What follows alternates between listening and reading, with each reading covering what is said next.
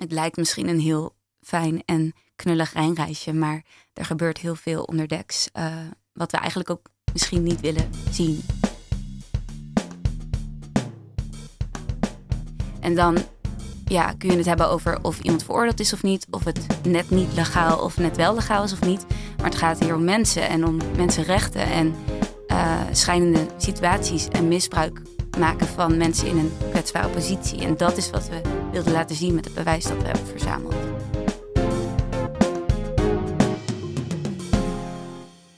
Lieve luisteraars, welkom bij alweer de zevende aflevering van onze Redcast Werkt Werk Nog. Aan het begin van onze serie begonnen wij met twee afleveringen over flexwerk en de slechte arbeidsomstandigheden waar veel Nederlanders in verkeren. De laatste twee afleveringen hadden we het met Olivier Pintelon veel over burn-outs. Vandaag gaan we het hebben over een boek waarin wordt geschetst dat er een rechte lijn loopt van flexwerk naar moderne slavernij. Eigenlijk nog een, uh, een stapje verder. Het boek heet daarom ook Uitgebuit en uh, is geschreven door het onderzoeksjournalistencollectief Investico. Met hoofdauteur Emiel Woutersen, die hier naast mij zit. Hi. En mede-auteur Sylvana van der Braak, die tegenover mij zit. Hoi. Andere kant naast mij zit Adriaan. Dat ben ik. En ik ben Bouke. Um, en wij hebben allebei het boek verslonden. Verslonden, met koffievlekken. Bouke nog, uh, nog iets meer dan ik. Ja. ja. um, het eerste waar, waar, ik op, waar ik op stuitte in het boek is als je die term moderne slavernij leest en vervolgens realiseert dat het boek over Nederland gaat. Uh, die twee dingen gaan, denk ik, in de hoofd van de meeste mensen niet meteen samen. Dus wij vroegen ons af, wat, wat verstaan jullie dan precies onder moderne slavernij en wat is, wat is uitbuiting?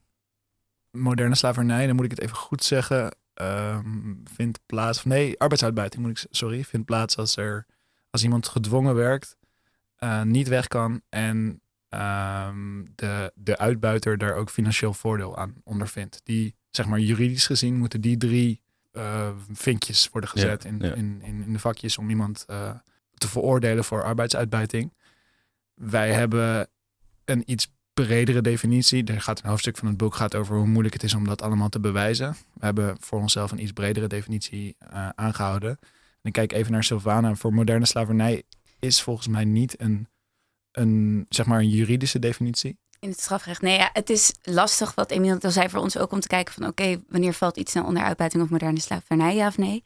Um, wat wij toen hebben besproken is dat er in ieder geval een situatie moet zijn waarin er sprake is van dwang. Dus, um, en dat kan allerlei verschillende vormen zijn. Dus je hoeft niet vastgeketend in een kamer te zitten um, en aan het werk te zijn.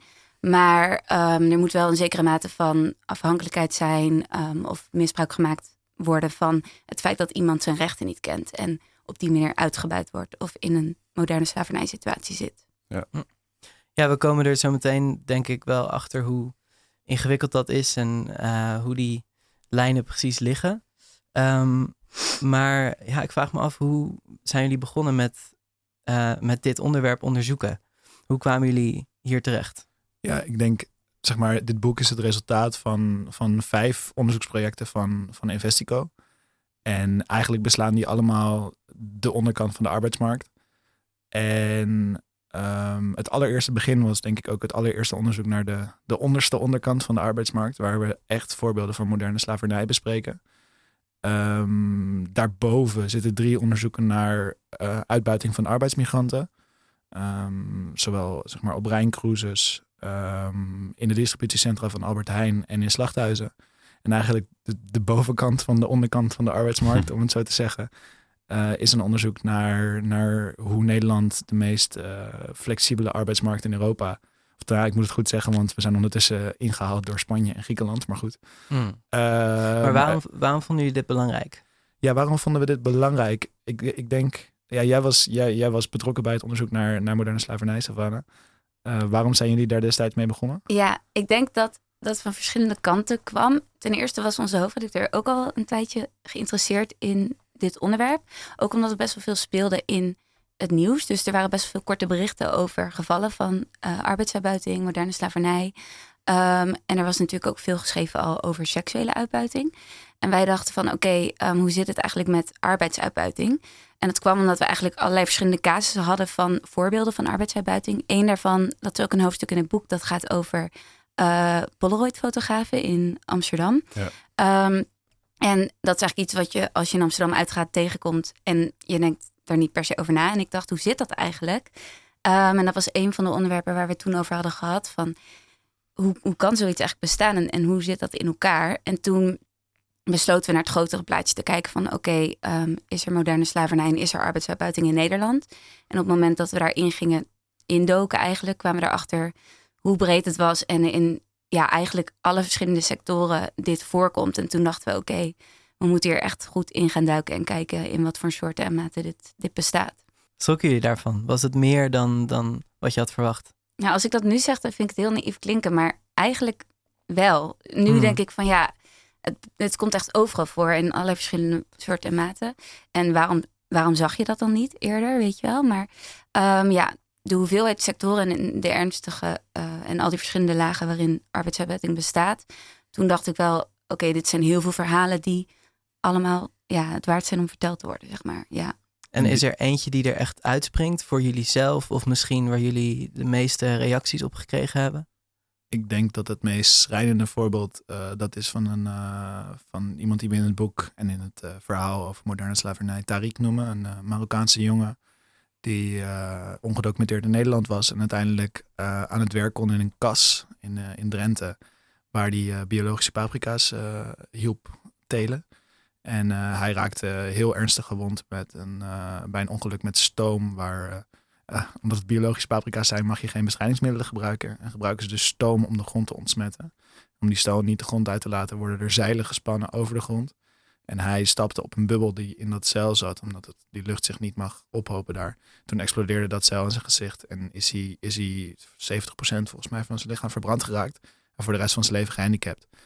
En uh, ja, hij, hij, sliep daar, zeg maar, in de kas. Uh, hij werkte in de kas, hij sliep in een hokje ernaast tussen de bestrijdingsmiddelen. Dus echt een best wel klassiek voorbeeld van, van moderne slavernij. Overigens vond de rechter dat niet. Dus dat is nogal belangrijk om te vermelden. De, um, zijn uitbuiter is vrijgesproken van, uh, van arbeidsuitbuiting. Maar uh, ik denk dat dat wel het meest schrijnende voorbeeld is van, van wat, er, wat er mis kan gaan. Maar ja, er zijn zoveel zoveel kleine verhalen. Of tenminste, het zijn geen kleine verhalen, maar zeg maar individuele verhalen van mensen die, die ergens in de, in de schemering van de Nederlandse arbeidsmarkt werken. Maar ik denk dat het, het verhaal van Tariq daar het meest, uh, ja, het meest schijnend is. Ja, en die, uh, die schemering waar je het over hebt, dat, dat komt vaak terug in het boek. Dat er eigenlijk veel in de, in de onzichtbaarheid gebeurt. Zo'n jongen als Tariq, ja, daar, die, dat zie je niet. Um, ook omdat hij dan in zo'n hokje tussen de bestrijdingsmiddelen moet slapen. Wat ik zelf wel heel sprekend vond, is het eerste hoofdstuk van jullie boek gaat over de, de Rijn-cruise. Uh, waar jij, Sylvana, zelf uh, mee bent geweest. Ja. En waar jullie eigenlijk ontdekten dat boven decks uh, lijkt het allemaal super chill. voor zover je een cruise heel, heel leuk vindt. maar beneden decks gaat het er echt heel erg aan toe. En dat zagen jullie ook als een metafoor voor de hele problematiek. Ja, zeker. Ja, dat kan ik wel toelichten. Um, inderdaad, wat, wat je ziet is dat um, veel in een onzichtbaarheid afspeelt. Of in ieder geval uh, dat dat zo lijkt. Dus dat je het niet meteen kan zien. Um, en dat was bij drie, vier cruises inderdaad heel mooi. Omdat je natuurlijk bovendeks is iedereen aan het genieten van zijn vakantie. En ja. wordt op een wenk bediend. En onderdeks werken mensen heel hard. En weet je eigenlijk niet ja, wie de prijs daarvoor betaalt. Um, het is net zoals bijvoorbeeld met als je daar dan op aan boord bent, of als je bijvoorbeeld langskomt voor een controle, dat, dat je niet meteen kan zien dat iemand 16 uur per dag werkt, uh, zeven dagen per week, een aantal maanden achter elkaar en een heel laag loon krijgt. Um, en ook een paspoort moet inleveren um, op het moment dat je begint met werken aan boord. Um, dat zie je niet meteen. Ook niet als je wel onderdeks komt, natuurlijk. En uh, daarom hebben we dat zo, denk ik, ook als opening van het boek beschreven. Van oké, het lijkt misschien een heel fijn en knullig Rijnreisje. Maar er gebeurt heel veel onderdeks. Uh, wat we eigenlijk ook misschien niet willen zien. Ja. En wat we niet kunnen zien. Ja, ik denk dat dat ook als aanvulling daarop belangrijk is. Het is niet zozeer onzichtbaarheid, denk ik. Maar het is, eh, dingen vallen je niet op. Dat is wat iemand ook zei. Uh, mensen van de politie vertelden, vertelden ons van, ja, we, ik ben heel anders gaan kijken naar loods op het platteland. Je weet niet wat er achter die achter dat rolluik plaatsvindt. Je gaat het pas zien als je het door hebt. Uh, is de Cruyffiaanse waarheid die wij er, uh, Ja, wij er ja. aan gegeven hebben in het boek. En in die zin, Ja. de Polaroid-fotograaf is denk ik ook een fantastisch voorbeeld daarvan. Ja. Van, Ja, dat vond ik ook heel opvallend. Die, die zijn juist heel zichtbaar. ja, Ja. Iedereen kent ze. het glimlachende gezicht van Ja. illegaliteit in Amsterdam. Ja. Ja. Ja. Of en trouwens meer grote, gewoon grote steden in Nederland. Hmm. En is Ja. het dan, eh, zouden jullie het scharen onder wegkijken terwijl je eigenlijk weet dat daar iets heel erg aan schuren is? Of echt onwetendheid? Daar hebben we echt heel veel over gediscussieerd. dat is echt heel erg moeilijk. Want eh, ik denk inderdaad, ja, je gaat het pas, ja, zeg maar, je ziet het als je het weet. Eh, maar ja, ik denk ook dat je het in sommige gevallen niet wil zien. Kijk, een voorbeeld van de riviercruise was ook dat er dat vakbonden aan het flyeren waren aan de kade van oké, dit, dit zijn de, de werkomstandigheden van, van de mensen die op deze cruise werken. En dat mensen ook wel soms pissig werden van ja, ik ben hier lekker op vakantie. Ik, heb, Ja. ik wil dit helemaal niet weten, weet je wel. Hm. Ehm, maar goed, ja, eh, of iedereen dat denkt, ja, dat denk ik niet. Ik denk ook dat heel veel mensen het inderdaad niet zien, Ja. omdat ze er niet over nadenken. ja, en de andere vraag is, hoe kan je het iemand kwalijk nemen die lekker op vakantie wil, die zich dan niet bezig wilt houden met de arbeidsomstandigheden van het personeel? Ja, en misschien springen we nu te ver naar voren naar de conclusie van het boek, waar we hier ook zelf, zelf over nadenken. Maar het is heel moeilijk. Eh, doe je, nou, we kunnen het zo hebben over, over de, de, de arbeidsomstandigheden in de distributiecentra van Albert Heijn. Maar doe je nog boodschappen bij Albert Heijn? Ja, ik, ik wel. Ja. Ook omdat het niet, Mhm. niet minder, minder erg is in andere distributiecentra. Maar ook omdat ik een drogreden vind dat, dat de consument dat maar moet. Dat het de verantwoordelijkheid van de consument is dat de, de, de groenten die bij de Albert Heijn liggen op een, eh, hoe noem je dat, iets rechtvaardige manier daar terecht zijn gekomen. Mhm. Ehm, maar goed. Ik ben ook heel benieuwd hoe jullie je bewijs verzamelen en, ehm, en dan beoordelen. Want Emiel, je gaf net het voorbeeld al van eh Tariq, die dus door de rechter werd vrijgesproken. Maar jullie hadden toch echt wel eh, sterke bewijzen dat er iets aan de hand was. En eh, nou, het, boek gaat over echt allerlei dingen, van Chinese restaurants tot au pairs en slachthuizen. Um, Sylvana, jij hebt zelf dus aan eh, de verhalen over de Rijncruise, distributiecentra van Albert Heijn en de jongens met de Polaroid-camera's gewerkt. Ehm, op die, die Rijncruise bijvoorbeeld, hadden jullie wel op een gegeven moment ook eh, contracten waarin stond dat mensen minder dan minimumloon betaald kregen. Ja. Maar als onderzoeksjournalist beoordeel je dat dan toch net wat anders dan als een, een rechter, neem ik aan. Hoe, ehm, hoe zijn jullie daarmee omgegaan? Nou, ik denk dat de zaken die we hebben gebestudeerd en ook de experts die we daarover hebben gesproken, die hier erg mee bezig zijn, ook het probleem aankaarten van eh, dat uitbuiting in, onder het strafrecht valt. Ehm, en dat is natuurlijk heel streng. Je moet daar gewoon heel veel bewijs voor hebben voordat je iemand daarvoor kan veroordelen. Als je al een, een, eh, een uitbuiter hebt gevonden die dat heeft gedaan. Ehm, wat goed is, want ja, niet, niemand kan zo, moet niet zomaar kunnen veroordeeld worden en opgesloten worden, bij wijze van spreken. Dus, maar het is bij, juist bij uitbuiting ook heel moeilijk om dat bewijs te verzamelen, omdat het zich in de onzichtbaarheid eh, tussen aanhalingstekens bevindt. En ehm, dat is ook het geval bijvoorbeeld bij Tariq. Gewoon heel erg lastig om al dat bewijs te kunnen verzamelen. Ehm, ook omdat er zoveel ingewikkeldheden in zitten. Dus iemand kan bijvoorbeeld ook heel blij zijn van... oh, ik heb werk gevonden. Ehm, of denken van, hé hey joh... dat zeiden ze ook bij de riviercruise bijvoorbeeld... ja, maar in de Filipijnen verdienen ze 200 euro... en hier verdienen ze 600 euro. Maar, en dat zijn expert toen heel mooi... ja, dat is allemaal waar... maar dat is niet het criterium hier in het strafrecht. We hebben gewoon een afspraak gemaakt over hoeveel iemand moet verdienen. Um, omdat die bewijslast zo hoog is, kan dat dus vaak in de, uh, inderdaad bij de rechter niet tot een veroordeling leiden. Maar wij konden wel al het bewijs verzamelen en uh, alles voor ons neerleggen en dat aan de lezer of luisteraar voorleggen. Um, om te laten zien hoe de situatie is. En dan ja, kun je het hebben over of iemand veroordeeld is of niet. Of het net niet legaal of net wel legaal is of niet. Maar het gaat hier om mensen en om mensenrechten. En uh, schijnende situaties en misbruik maken van mensen in een kwetsbare positie. En dat is wat we wilden laten zien met het bewijs dat we hebben verzameld. Misschien als aanvulling daar ook op, uh, dat gebeurt op die Rijncruises, dat gebeurt in uh, distributiecentra, slachthuizen, maar ook op heel veel andere plekken. In de arbeidsmarkt zijn uitzendbureaus betrokken. Dus, en die hebben er een sport van gemaakt om de rand van de wet op te zoeken.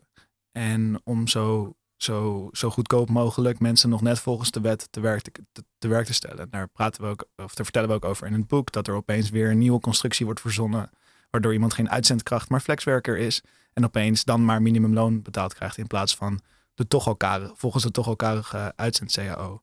En dan wordt de vraag, is dit nog wettelijk? Wordt dus een vraag over hele kleine juridische verschillen tussen bepaalde uitzendconstructies. Of, of, of er wel genoeg vierkante meter per uitzendkracht in een polohotel is. Mm. Maar dat worden de vragen waar je het over hebt. En ik denk dat je dan het risico loopt om, om zich te verliezen op de vraag: is dit wel wat we met z'n allen willen? En ik denk dat dat de vraag is die wij proberen aan te kaarten in, in dit boek. En niet zozeer de vraag of het per se volgens de wet is. Want dat zijn twee verschillende ehm, gebieden. Mm, ja. Ehm, misschien kunnen we nog even verder gaan op dat Polenhotel. Want dat, dat was voor mij wel een van de meest ja, schokkende dingen. Jullie laten dus zien dat eh 80% van de medewerkers in de distributiecentra van de Albert Heijn uit Polen komt. Dat vond ik al vrij heftig. Kan je, kan je uitleggen hoe die, hoe die Polen hier ehm, wonen en werken? Ja, Waar kwamen jullie achter? Ehm, wat we eigenlijk ontdekten is dat een soort van constructie was tussen het afhankelijk maken eh, van de eh, arbeidsmigranten die in het distributiecentra van Albert Heijn werkten, zowel met werk als een woonsituatie. Eh, wat we zijn gaan doen is eigenlijk weer waar in kaart gaan brengen van oké, waar wonen deze Poolse Albert Heijn medewerkers in Nederland? En we zijn daar naartoe gegaan. Niet naar allemaal, wel, niet naar allemaal maar wel naar, naar een, een boel.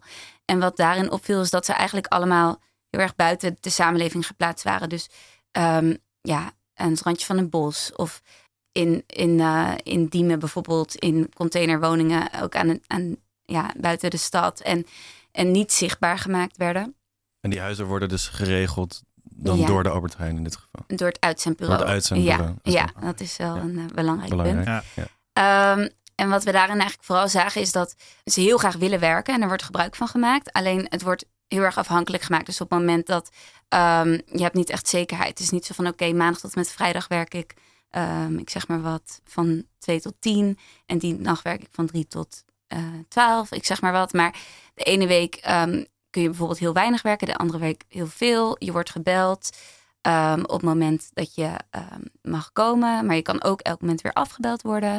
Op het moment dat je daarover klaagt, dan kan je van woning verplaatst worden door het uitzendbureau. Dus dat je ineens vanuit Diemen bijvoorbeeld naar eh, Lelystad of zo verplaatst wordt. Eigenlijk allemaal van dat soort trucjes om ehm, de medewerker afhankelijk te houden. Ja, je had Ehm, zelfs een, een voorbeeld dat mensen eh, met kerst in, in Nederland bleven in plaats van dat ze naar hun familie in Polen gingen, eh, omdat ze dan zouden kunnen werken. Maar uiteindelijk werden ze niet ingeroosterd, Ja. dus zaten ze zonder werk alleen in Nederland in een bungalow of zo. Ja, Ja. ja. dat klopt. Ja, ehm, volgens mij was het zo dat sommige medewerkers geen vrij mochten nemen met kerst. Ehm, en er was inderdaad een geval voor iemand die dus niet terugging naar zijn familie, maar thuis bleef en uiteindelijk werd afgebeld. Ehm, ik weet Het niet. lijkt, Kijk, me, het lijkt me eigenlijk ook voor de, de werkgever, de Albert Heijn in dit geval, helemaal niet heel handig, toch? Om mensen elke dag in te roosteren, omdat er is toch, er moet toch een groep zijn die, ehm, die sowieso nodig is. Ja, maar als je die, die, als je die groep hoeft niet te bestaan uit dezelfde mensen. En als jij maar zo flexibel mogelijk inroostert, dan is dat zo goedkoop mogelijk. En het interessante ook hier weer is dat Albert Heijn eigenlijk die verantwoordelijkheid een klein beetje van zich af heeft Mhm. eh, eh, geschoven door in dit geval Otto Workforce, een heel groot uitzendbureau dat zich specifiek richt op, op Poolse arbeidsmigranten. door die de verantwoordelijkheid te geven over de contracten, maar ook dus de leefsituatie en eh, de woningen. Dus op die manier kan, is het ook moeilijk om Albert Heijn hierop aan te spreken, want die kunnen vervolgens weer naar Otto wijzen. En Otto wijst Hmm. weer naar Albert Heijn Hm. voor andere dingen. Dus op die manier is die, is die verantwoordelijkheid ook een beetje gesplitst. Ja, ehm, weten jullie ook hoe het komt dat 80% van die mensen Pools is? Is dat willen Nederlanders dat werk gewoon niet doen? Ik denk inderdaad dat, want dat is ook een reactie die we kregen toen we Albert Heijn en uitzendbureau hebben geïnterviewd. Is ja, maar we willen wel Nederlanders hier laten werken, maar ze willen niet hier werken. En dat komt dat, omdat wij niet meer voor ja, om die omstandigheden willen werken in distributiecentra. En eh, arbeidsmigranten die willen natuurlijk heel graag werken. En eh, ja, dus daardoor ja, zitten ze sowieso al in een positie waardoor ze sneller dingen accepteren. En die combinatie wat ik net vertelde over het wonen en het onzekere contract en daarnaast die hoge werkdruk en intimidatie op de werkvloer, dat um, je zorgt wel voor onvrede, maar er zijn altijd, er staan weer tien mensen klaar die wel heel graag het werk willen doen. En ik denk dat dat een belangrijk punt is. Want als één iemand er een keer klaar mee is, dan, ja, dan zegt hij ik stop ermee. Maar dat maakt het uitzendbureau of maakt Albert Heijn niet uit. Want er zijn heel veel andere mensen die staan te springen om werk. En dat maakt hun positie ook zo kwetsbaar. En ja, ze hebben niet echt middelen om mee, om mee te onderhandelen, zeg maar, van de situatie moet beter worden. En zijn ook minder op de hoogte van hun rechten hier in Nederland. Dat ook. Dat is ook nog iets ingewikkelds. Mm. En het, wat, wat nog weer ingewikkelder bovenop is, ook om bij het schrijven over dit soort dingen, is dat uh, veel van die Poolse arbeidsmigranten uh, meer geld hier verdienen door in een distributiecentrum van Albert Heijn te werken, dan bijvoorbeeld thuis in Polen als IT'er, ik, ik zeg maar wat. En ja, dat maakt, dat maakt ook die berekening, of de, maakt die berekening moreel weer wat ingewikkelder. Mm -hmm. Waar Albert Heijn ook zegt, ja, maar we doen ze gewoon een, we doen ze een gunst. Ze verdienen hier meer dan ze thuis zouden verdienen. Ik denk dat vervolgens de vraag is, oké, maar eh, zeg maar, jullie overtreden al dan niet de wet. Zeg maar, je kan het een Poolse arbeidsmigrant niet, niet ver, verwijten om hier te komen werken voor meer geld. Maar je kan het wel iemand, een bedrijf verwijten om daar vervolgens heel erg veel geld aan te verdienen. Ja. Uh, door door ja. die mensen op, op zulke onzekere contracten ja. uh, in te huren. En voor Albert Heijn is het natuurlijk ook heel fijn, omdat, en dat besefte ik me ook toen ik daar was voor een gesprek in het distributiecentra. Kijk, op het moment dat het ineens wat we van de zomer hadden, dat ineens een dag super mooi weer wordt. Dan wil heel Nederland ineens gaan barbecuen en uh, coronaflesjes. Uh, dus, oh. coronabiertjes drinken en alles koud, dat alles koud staat. En dat moet direct allemaal naar de supermarkt gebracht worden. En op dat moment is het dus heel handig als je heel veel flexibele klacht, uh, werknemers hebt. Want die mm -hmm. kunnen direct worden opgeroepen. Die willen graag werken. En huppakee, dan, dan zijn de winkels weer gevuld. En op het moment dat, er, dat het ineens toch een slechte dag is en we niet hoeven te barbecuen en er gewoon een normale hoeveelheid boodschappen naar de winkel moeten, dan hebben we toch weer wat minder werknemers nodig. En als je die hebt ingeroosterd, maar ze hoeven toch niet te komen, maar je moet ze wel betalen, ja, dat kost geld. En als je flexibele werkkrachten hebt die je kan afbellen op het laatste moment, die je niet hoeft te betalen, dan is dat natuurlijk een, groot, ja, een grote winst. Ja. En dan rijst de vraag waar we het net al een klein beetje over hadden, maar misschien nu iets uitgebreider over kunnen hebben. Ga je nog corona bestellen bij de Albert Heijn als het mooi weer is? Um, ik denk dat het korte antwoord ja is. Ja. Ook omdat, kijk, jullie hebben dit onderzoek gefocust op Albert Heijn. Maar ja. in een onderzoek naar Jumbo was hetzelfde gekomen. Uit ja. een onderzoek naar Jumbo was hetzelfde gekomen. Uit het onderzoek naar Bob.com komt, uh, komt hetzelfde uit. Bij al dit, dit soort grote distributiecentra, waar er steeds meer van in Nederland ook komen. De mm -hmm. verdozing van Nederland wordt, wordt het genoemd. Mm -hmm. Uh, daar vinden dezelfde problemen plaats, omdat we eisen stellen aan, aan aan mensen en aan werk die simpelweg niet meer worden geaccepteerd door bijvoorbeeld Nederlandse werknemers. En ook bijvoorbeeld door mensen met een gezin. Je kan iemand met een gezin niet dwingen om 24 uur per dag oproepbaar te zijn. Dat, dat kan niet. En dat kan wel als mensen hier speciaal heen komen om maar zoveel mogelijk te werken. Kun je ja. als consument wel eisen dat uh, alles wat je voor 9 uur s avonds bestelt de volgende ochtend op je mat ligt en uh, dat de schappen bij de Albert Heijn nooit leeg zijn. Ik, ik vind dat je daar dat je bewust moet zijn bij wat je inderdaad van iemand, van iemand eist. Als jij inderdaad van s'avonds om negen uur wat bij Bol.com bestelt en dat de dag erna op je mat wil. Ja. Het lastige is als ik aangeef dat, het, dat ik het een dag later pas wil, dan wordt het ook pas een dag later verstuurd. Dus mm -hmm. we, zitten, we zitten in die, zin, in die zin ook gevangen in een soort systeem waarin, ja. waarin dit het nieuwe normaal is geworden. En daarom vind ik het ook lastig om de verantwoordelijkheid voor dat systeem bij de consument te leggen. Ja, vind ik ook. Om, omdat die, die hier heel weinig over te zeggen heeft. Ja, ik denk ook inderdaad wat Emiel net zei, wat we met deze verhalen ook juist willen laten zien, is dat het staat voor iets groters. En ja. ook bij Albert Heijn vooral van oké, okay, we weten dat dit bij andere supermarkten ook gebeurt. Ik weet nog wel toen we het net hadden gepubliceerd ik bestel nooit bij Albert Heijn online, maar dat komt gewoon door wat ik heb gezien en dat ik dat gewoon niet over mijn hart kan verkrijgen. Maar dat ik toen ook wel, ik ging nog steeds naar de Albert Heijn. Was ik ook bang dat ik de hele tijd werd gefilmd door een camera of zo. Van ze heeft het geschreven, maar ze gaat nog steeds boodschappen doen.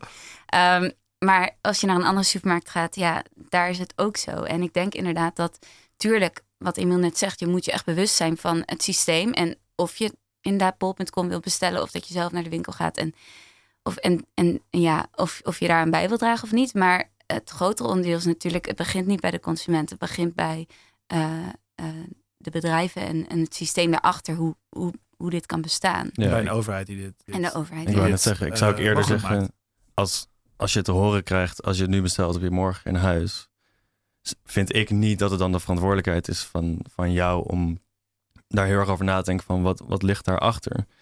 Ik zou denken, daar moeten inspectieorganen en een overheid zitten die dat in de gaten houden, zodat je als consument het vertrouwen kan hebben dat als je zoiets aangeboden krijgt, dat het dan ook deugt. Ja, toevallig in eh, onze vorige podcast met de Vlaamse politicoloog Olivier Pintelon ehm, vertelde hij dat in België er, er subsidies bestaan voor eh, nachtwerk of ploegenwerk.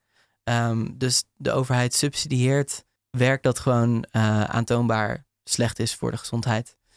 Ehm, nou ja, in, in Nederland is dat niet zo, maar het geeft dus wel aan dat de overheid een, een sturende rol heeft op ja, op heel veel verschillende manieren. Nou ja, wat interessant is, is dat dit is misschien een voorbeeld waar de Belgische arbeidsmarkt slechter is. Maar over het algemeen zijn in België veel meer zekerheden voor werknemers dan in Nederland. Hmm. En dat uitzicht bijvoorbeeld ook in wat mensen ons eh, uitlegden dat de Fortelinie wordt genoemd. En dat is namelijk een, eh, eh, heel veel distributiecentra in Nederland staan in Brabant. Vooral langs de Nederlands-Belgische grens, zodat ze op die manier ook België kunnen bevoorraden, maar nog wel onder de Nederlandse arbeidsvoorwaarden werken.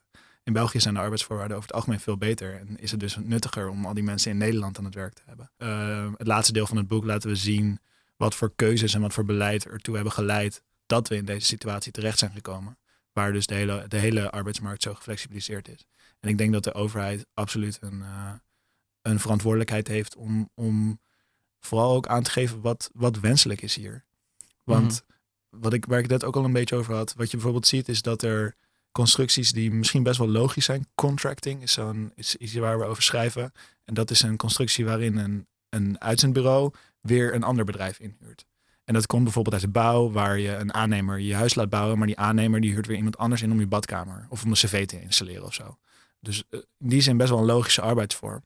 Maar wat je nu ziet, is dat dus Tempo Team een ander deel van Tempo Team inhuurt om een klus te laten doen, waardoor iemand geen uitzendkracht is, maar flexwerker en dus heel weinig betaald krijgt. En daar wordt dus een constructie die volkomen volgens de wet is en misschien ook best wel logisch is, wordt ingezet op een hele andere plek, omdat het goedkoper is. En daar kom je dus weer uit bij, dit is misschien niet tegen de wet, maar het is wel een cultuur die, die, die heerst. En waar, nou ja, waar je gelukkig nu ook wat meer ver- eh, verzet tegen zit. Ik weet niet of jullie het in de podcast over de commissie Borstlab hebben gehad, maar dat is een Nee, maar is, Nee. nog niet. nou, er is recentelijk een, Ja, een groot, ja. groot rapport tegen, eh, waar, waarin wordt gewezen op de gevaren van flexibel werk voor onze, voor onze economie verschenen. Maar Mhm. de overheid heeft een, denk ik een enorme verantwoordelijkheid om hier meer aan te doen.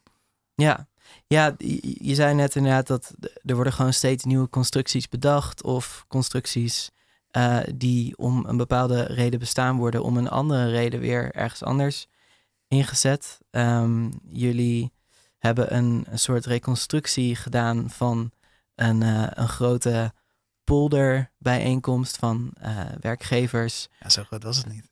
Het was aan de, Nou keuken, ja, aan de keukentafel. Ja.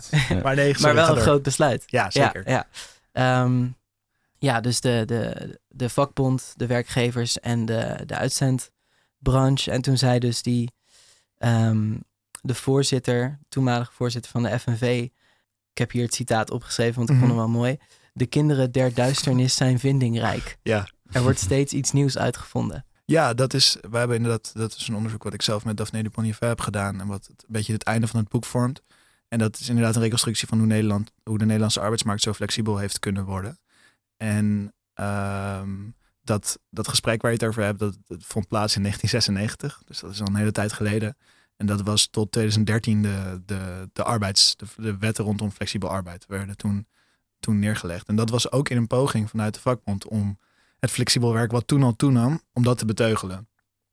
Het resultaat is geweest dat andere vormen van flexibel werk juist nog veel meer zijn toegenomen.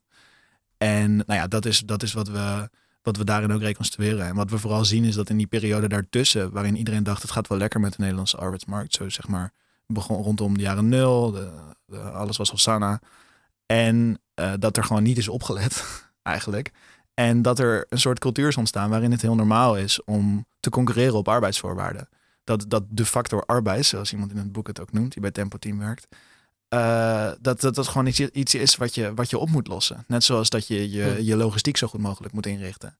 En als je op die manier over werknemers nadenkt, dan kan je in een situatie komen waarin het heel logisch wordt om inderdaad zo'n constructie ergens anders vandaan te halen. Wat heel slim is op een bepaalde manier. En in te zetten uh, op een plek waardoor jij er geld, van, uh, geld op bespaart.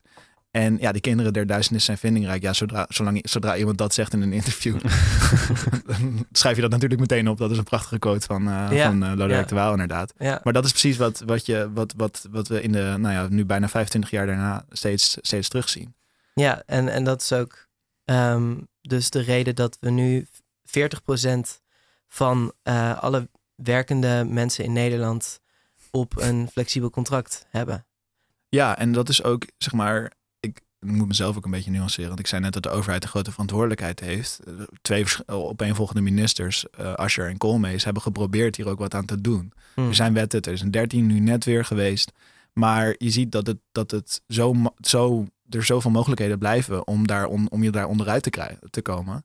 Dat het dus heel moeilijk is, omdat die cultuur zo diep geworteld zit in werkgevend Nederland.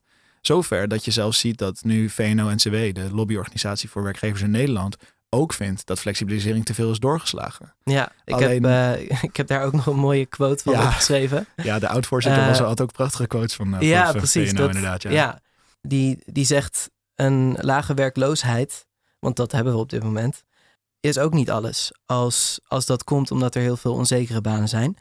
En zijn ehm, verklaring daarvoor is dat het in hun tijd altijd over de, de strijd tussen arbeid en kapitaal ging. Maar eh, jonge mensen zeggen dat ze opgroeien in een tijd waar je zelf je kansen moet pakken. Dat, dat zegt hij. En hij snapt eigenlijk niet waarom eh, de vakbond niet volstroomt met mensen en Ja. de SP nog geen 30 zetels heeft. Dus ja, als zelfs de, de werkgevers dat zeggen, dan, ja, dan leven we wel in een eh, gekke tijd. Maar dat is ook de vraag toch, wa- waar, waar was de vakbond? We hebben het de eerste aflevering hebben we het met de huidige voorzitter van FNV Jong hebben we gepraat, Bas van Weegberg. En hij had het eigenlijk alleen maar over flexwerk. Ehm, maar ja, dan heb je toch iets van, ja, hè, eindelijk. Maar, maar ik denk meteen bij dit verhaal van, eh, hoezo heeft de vakbond niet eerder hier een groot ding van gemaakt? Nou ja, er zijn twee antwoorden op die vraag, denk ik. Dat is ook een van de redenen waarom wij dit onderzoek zijn gaan doen. Mhm. Aan de ene kant waren er mensen bij de FNV al heel lang bewust van dat dit een probleem was. Vandaar dat akkoord in 1996 om flexibel werk te beteugelen. Aan de andere kant hebben ze zeker in die periode tussen toen en grofweg 2010 gewoon te weinig gedaan om die mooie afspraken die ze hadden gemaakt ook te handhaven. En dat geven ze ook toe. Daar zijn ze later heel boos over geworden dat we dat hebben opgeschreven. Maar dat, dat, dat, dat is zeker, ehm, dat, ligt er, dat ligt er zeker onder. Aan de andere kant is het inderdaad wel zo dat eh, dat, wat, wat Nick-Jan Verkesteren, de oud-voorzitter van VNO-NCW, zegt, de jonge mensen leven in een, in, een, eh, eh, in een wereld waarin ze hun kans willen pakken. Mhm. Het, het hele frame flexibel werk. Wie wil er nou niet flexibel zijn? Hm. Het, het, is, het is best wel een krachtig, een krachtig frame. En, Ja. en ik zit hier ook als ZZP'er, zeg maar. Dat is een, het is een ingewikkeld, het is, het is een ingewikkeld dilemma in die zin. En ehm, waar was de vakbond? Ja, er worden ook steeds minder jonge mensen lid van de vakbond. Dus, nou ja, goed, als ik een oproep mag maken, word lid van de vakbond. Maar ehm, eh, het is, Die zit niet, die zit niet in een makkelijke. Ja. Die, zit, niet- die zit ook niet in een makkelijke positie. En Misschien een voorbeeld daarvan nog ook. ehm, vroeger mocht je drie contracten hebben in drie jaar. Dat is door eh, Lodewijk Asscher op een gegeven moment verlaagd naar twee Mhm. contracten in twee jaar. Het resultaat was dat mensen op een flexibel contract dus na twee jaar geen werk meer hadden. In plaats van na drie jaar. Terwijl het doel daarvan was. Van dat willen we, dan worden die mensen in vaste dienst genomen. Vervolgens werd iedereen boos op de vakbond. Want ja, dat hadden ze kunnen weten. Dat dat zou gebeuren. Ja. Ja, dan denk ik, ja, je moet niet vak boos worden op die vakbond. Je moet boos worden op die werkgevers. Die mensen niet in vaste dienst nemen. Ja. En in die zin is het ook makkelijk praten voor de oud-voorzitter van VNO-NCW. Ja, jonge mensen leven in een tijd waar, waarin, eh, waarin ze denken hun kansen, eh, waarin ze allemaal een kans willen pakken en de sociale kwestie leeft niet meer. Nee, maar zijn bedrijven, de bedrijven die lid zijn geweest van VNO-NCW, die, die lid, lid zijn van VNO-NCW, die maken daar enorm gebruik van. En ja, in die zin vond ik zijn, vond ik zijn, zijn zorgen een beetje, een beetje paradoxaal. Aan de ene kant was, leek hij volgens mij oprecht bezorgd met waar het heen gaat met de Nederlandse arbeidsmarkt. Aan de andere kant zijn denk ik de grote bedrijven die lid zijn van VNO-NCW de aanstichter van deze problemen. Ja, En- maar ja, als je dus bedenkt dat eh 40% van alle werkende mensen 3 miljoen mensen in totaal een flexibel contract hebben, dan zou je inderdaad best wel kunnen verwachten dat die samen eh, een bepaalde macht hebben. En dat die dus ook daar iets mee zou, zouden moeten doen. Maar, maar wie zijn die 3 miljoen mensen? Bijvoorbeeld als we, het, als we het kleiner maken naar de ZZP'ers alleen maar. Dat zijn ongeveer Mhm. anderhalf miljoen. Eh, dat zijn die, die groep die, die gaat van ehm, schoonmakers die zijn ontslagen. En vervolgens op een ZZP-contract worden aangenomen. Tot Tot aan- onderzoeksjournalisten. Nou, tot onderzoeksjournalisten die zitten ergens in het midden. Ik wou zeggen tot aan consultants of medisch specialisten. Ja. En ja, ja. die mensen hebben, hebben enorm verschillende belangen. Dat zie je nu, dat zie je altijd in de discussie over ZZP. Ja. De helft wil dit en de helft wil iets anders. Mhm. Die groep is veel te groot geworden om nog als één groep te zien. Maar het is nou eenmaal één groep. Dus die, het is heel moeilijk, ook voor een vakbond, om, dat, om die mensen te verenigen. En nou ja, goed, dat, je komt heel snel in discussies over de versnippering van de samenleving en de individu- individualisering. Ik, ik word, vind dat nooit zulke hele nuttige dingen om het over te hebben, want je komt nooit heel veel verder. Maar het, Hm. ja, het ligt er wel onder. Ja. denk ik. En eh, dan wil ik toch nog heel veel inzoomen op... Het, wij- jullie hebben dus ook een, een flexcontract. jullie zijn ook ZZP'ers, toch? Yes. Ja. Ja. Ehm, ja, kijk je daar nu anders tegenaan? Keek je daar al anders tegenaan? Doe je er wat mee? ja, ik kijk even naar jou. is heel, eh, Ja, Zeg maar, tijdens de, tijdens de eh Investico leidt altijd zijn eigen journalisten op elk jaar. En, Ja. eh, dat, daar wordt een groot stuk over geschreven. En in het jaar waarin eh Sylvana en collega's dat deden, was dit, was het, ging dat dus over Ja. moderne slavernij. En werden ze niet betaald ja. om een te niet. schrijven. nee, het nou ja, was, dat is een eh, stageplek in ja. die zin. Ja, ja, ja, precies. Oh, En, eh, oké. Daar hebben we het wel veel over gehad. Ook de hoofdredacteur soms zei van jongens, dit is wel heel, ja, dit is heel apart. We moeten het er Hey, wel maar over even, hebben. hoe, hoe deed je dat? Je, je kreeg niet betaald voor je werk. Waar, waar at je van? En waar woonde je van? Nou, je solliciteert natuurlijk naar een masterclass, heet het. Dus je weet van oké, ik ga nu zoveel maanden, ga ik dit onderzoek doen. Mhm. Hopend dat je daarna betaald aan de slag kan. Eh, wat ook het geval is Het is, natuurlijk. niet, het is niet fulltime, dat is ook Eh, belangrijk, ja, het is niet belangrijk om aan te fulltime, dus merken. Ik werkte Mhm. ernaast nog en eh, ik had een, eh, een, spaar, een spaarrekening. ja. Mhm. Maar Emiel heeft het ook gedaan ja, overigens. het jaar daarvoor eh, is zeg maar, het, maar je raakt natuurlijk wel aan een, in een interessant punt. Ja. ja. ehm, dat ook veel journalisten geen, zeg maar, veel journalisten freelancer zijn en Mhm. maar een, een klein percentage daarvan daadwerkelijk ondernemer. En sommige mensen vinden het heel fijn om die vrijheid te hebben om voor verschillende opdrachtgevers te werken en eh, eh, niet, niet gebonden te zijn. Als ik naar mezelf kijk, zou ik liever in vaste dienst zijn ergens dan dat ik dat als ZZP'er zou doen.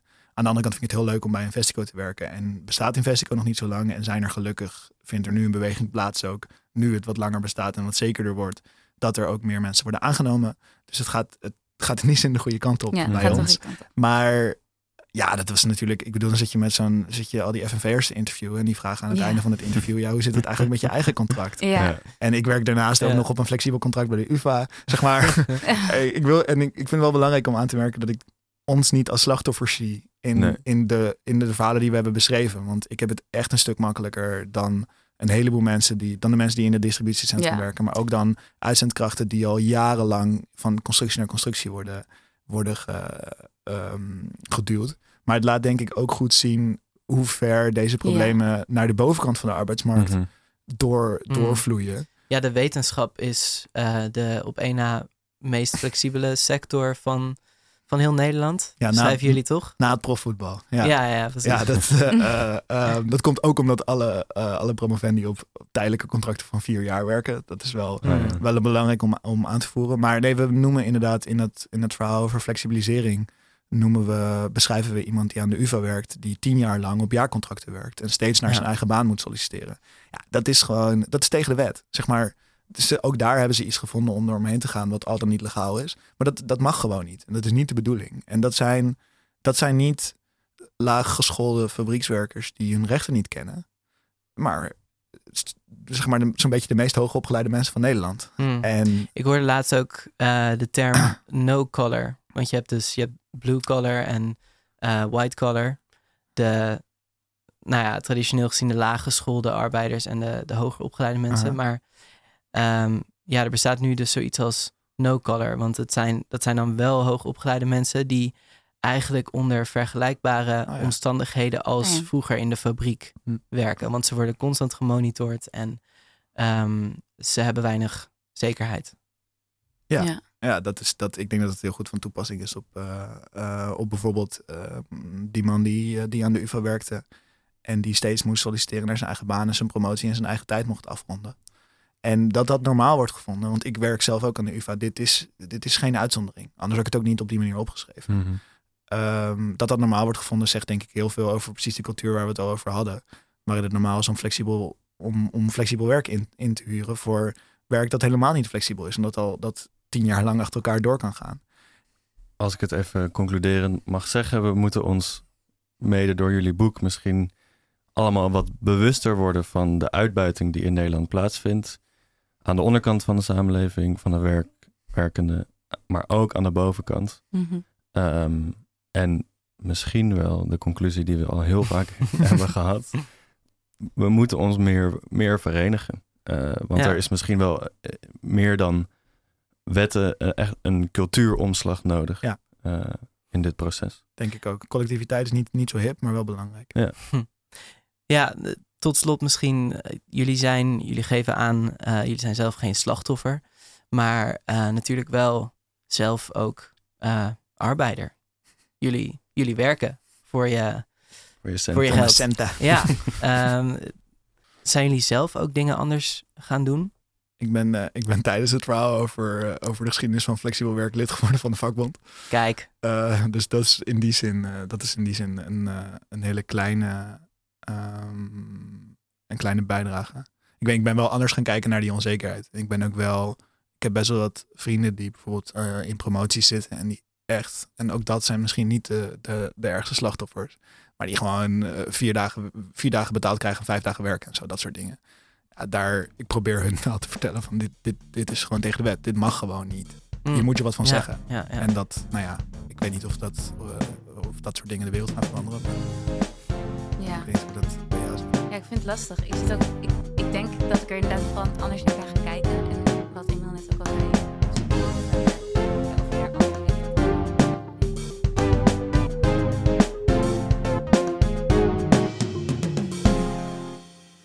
Bedankt voor het luisteren en tot de volgende, waar wij met z'n tweeën een natafel gesprek gaan hebben over alles wat we de afgelopen afleveringen hebben geleerd, interessant vonden en het waard vinden om nog een keer over na te tafelen. Tot dan.